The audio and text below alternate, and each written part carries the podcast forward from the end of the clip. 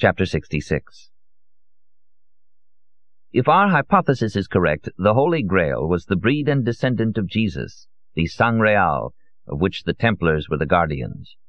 At the same time, the Holy Grail must have been literally the vessel that had received and contained the blood of Jesus.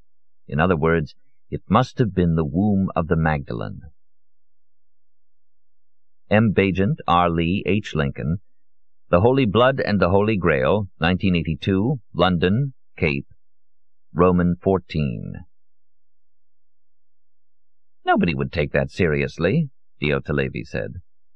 On the contrary, it would sell a few hundred thousand copies, I said grimly. The story has already been written with slight variations in a book on the mystery of the Grail and the secrets of Rennes-le-Château. Instead of reading only manuscripts, you should look at what other publishers are printing. Ye holy seraphim, Diotalevi said. Then this machine says only what we already know. And he went out, dejected. Belbo was piqued. What is he saying? That my idea is an idea others have had? So what? It's called literary polygenesis. Signor Garamond would say that means I'm telling the truth. It must have taken years for the others to come up with it, whereas the machine and I solved the problem in one evening. I'm with you, the machine's useful, but I believe we should feed in more statements that don't come from the diabolicals. The challenge isn't to find occult links between Debussy and the Templars. Everybody does that. The problem is to find occult links between, for example, Kabbalah and the spark plugs of a car. I was speaking off the top of my head, but I had given Belbo an idea. He talked to me about it a few mornings later. You were right. Any fact becomes important when it's connected to another.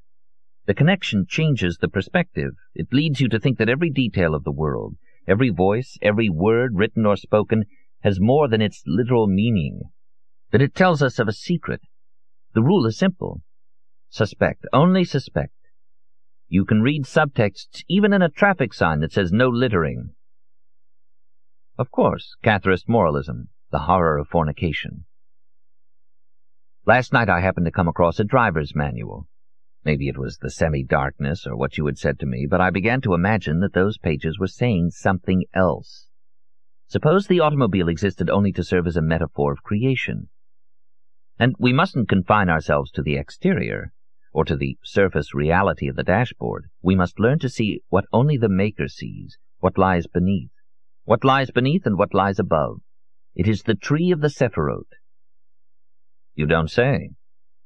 I'm not the one who says it. It is the thing itself that says. The drive shaft is the trunk of the tree. Count the parts. Engine, two front wheels, clutch, transmission, two axles, differential, and two rear wheels. Ten parts, ten Sephirot. But the positions don't coincide. Who says they don't? Diotalevi's explained to us that in certain versions, Tiferet isn't the sixth Sephirah, but the eighth, below Nezah and Hod. My axle tree is the tree of Belboth. Fiat. But let's pursue the dialectic of the tree. At the summit is the engine, omnia movens, of which more later. This is the creative source. The engine communicates its creative energy to the two front or higher wheels, the wheel of intelligence and the wheel of knowledge. If the car has front-wheel drive. The good thing about the Belboth tree is that it allows metaphysical alternatives. So we have the image of a spiritual cosmos with front-wheel drive, where the engine, in front, transmits its wishes to the higher wheels, whereas in the materialistic version we have a degenerate cosmos in which motion is imparted by the engine to the two lower wheels. From the depths, the cosmic emanation releases the base forces of matter. What about an engine in back, rear-wheel drive? Satanic. Higher and lower coincide. God is identified with the motion of crude matter. God as an eternally frustrated aspiration to divinity, the result of the breaking of the vessels. Not the breaking of the muffler? That occurs in aborted universes, where the noxious breath of the archons spreads through the ether. But we mustn't digress.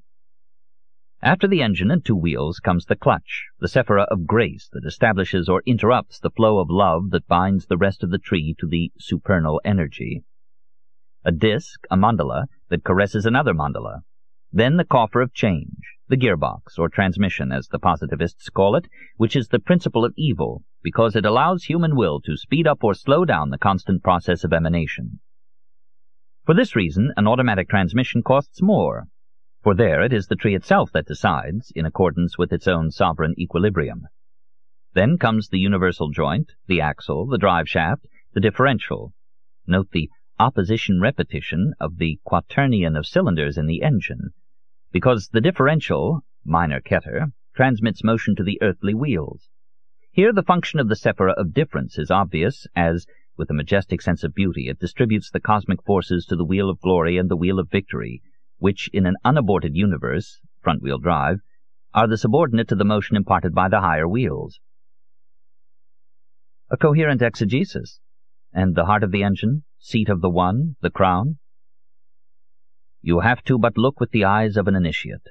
The supreme engine lives by an alternation of intake and exhaust a complex divine respiration, a cycle initially based on two units called cylinders, an obvious geometrical archetype, which then generate a third, and finally gaze upon another in mutual love and bring forth the glory of a fourth. In the cycle of the first cylinder, none is first hierarchically, but only through the miraculous alternation of position.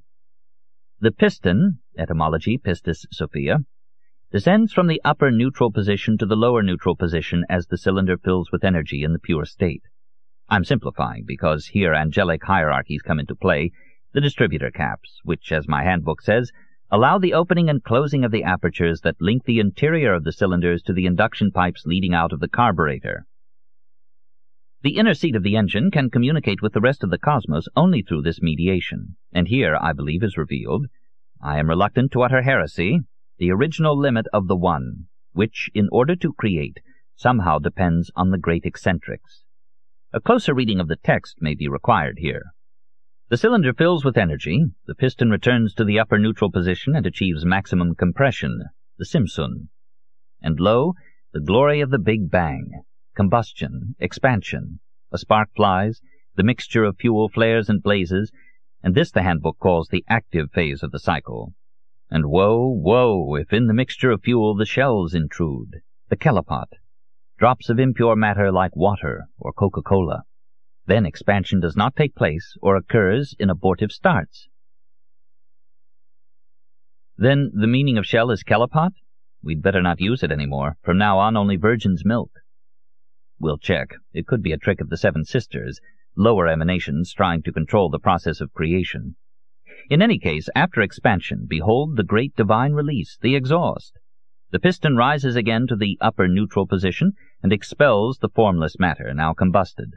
Only if this process of purification succeeds can the new cycle begin, which, if you think about it, is also the Neoplatonic mechanism of Exodus and Parados, miraculous dialectic of the way up and the way down. Quantum mortalia pectora caecae noctis habent, and the sons of matter never realized it. They never saw the connection between the Philosopher's Stone and Firestone. For tomorrow, I'll prepare a mystical interpretation of the phone book. Ever ambitious, our. Mind you, there you'll have to solve the unfathomable problem of the one and the many. Better succeed slowly. Start instead with the washing machine. That's too easy. The alchemistic transformation from black to whiter than white.